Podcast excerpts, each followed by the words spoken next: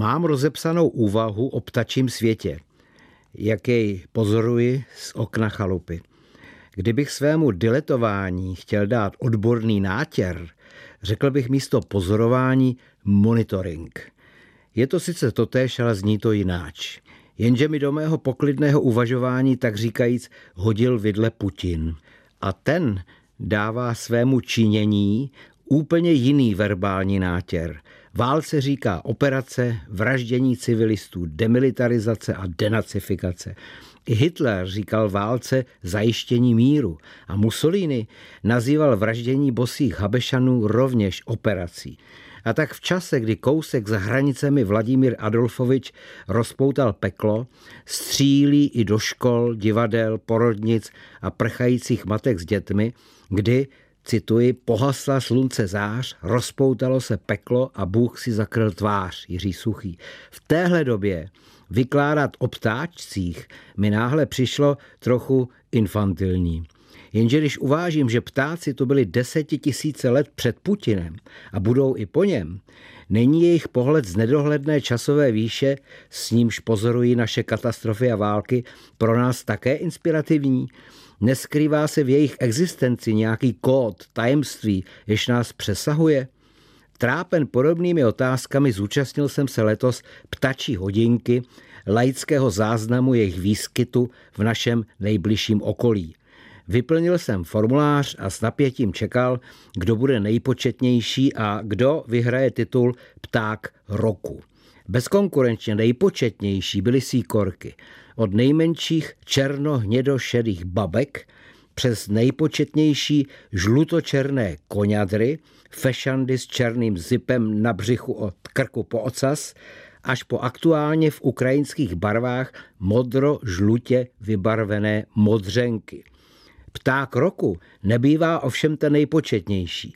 Není to žádný zlatý slavík, ale ten aktuálně nejohroženější. A to přesto, že je zpravidla něčím vzácný a jedinečný.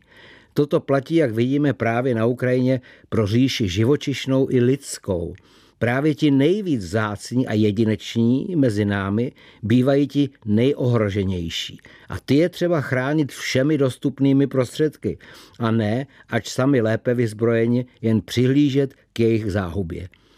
Vítěz letošní ankety Zvonek zelený je jedinečný už jen zpěvem. Natolik sugestivním, že si ten zpěv mnozí pletou s elektrickým zazvoněním a jdou ráno ještě rozespalí k vrátkům otevřít.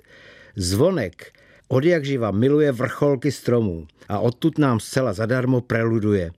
Má na sobě koncertní černozelený fráček s fešáckým žlutým zrcátkem na obou křídlech.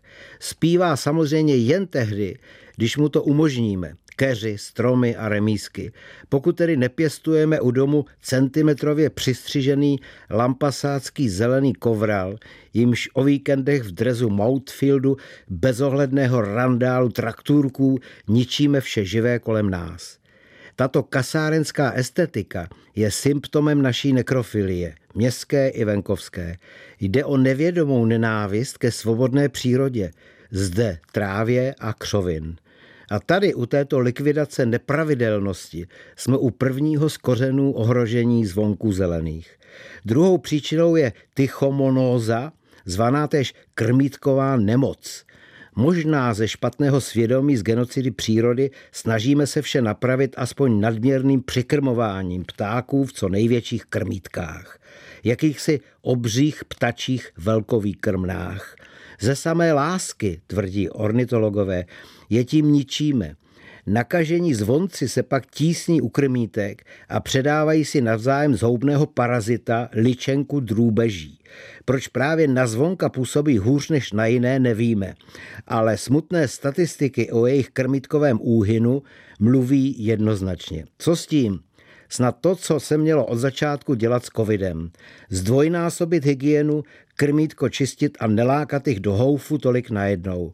To možná platí i pro zatím nezasažené síkorky, číšky, dlasky tlustozobé.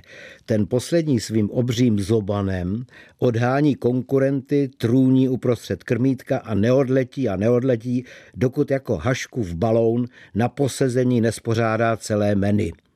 Naštěstí bývá samotář a dva nebo tři by se do našeho minikrmítka, spíš bystra než velkojídelny, ani nevešli.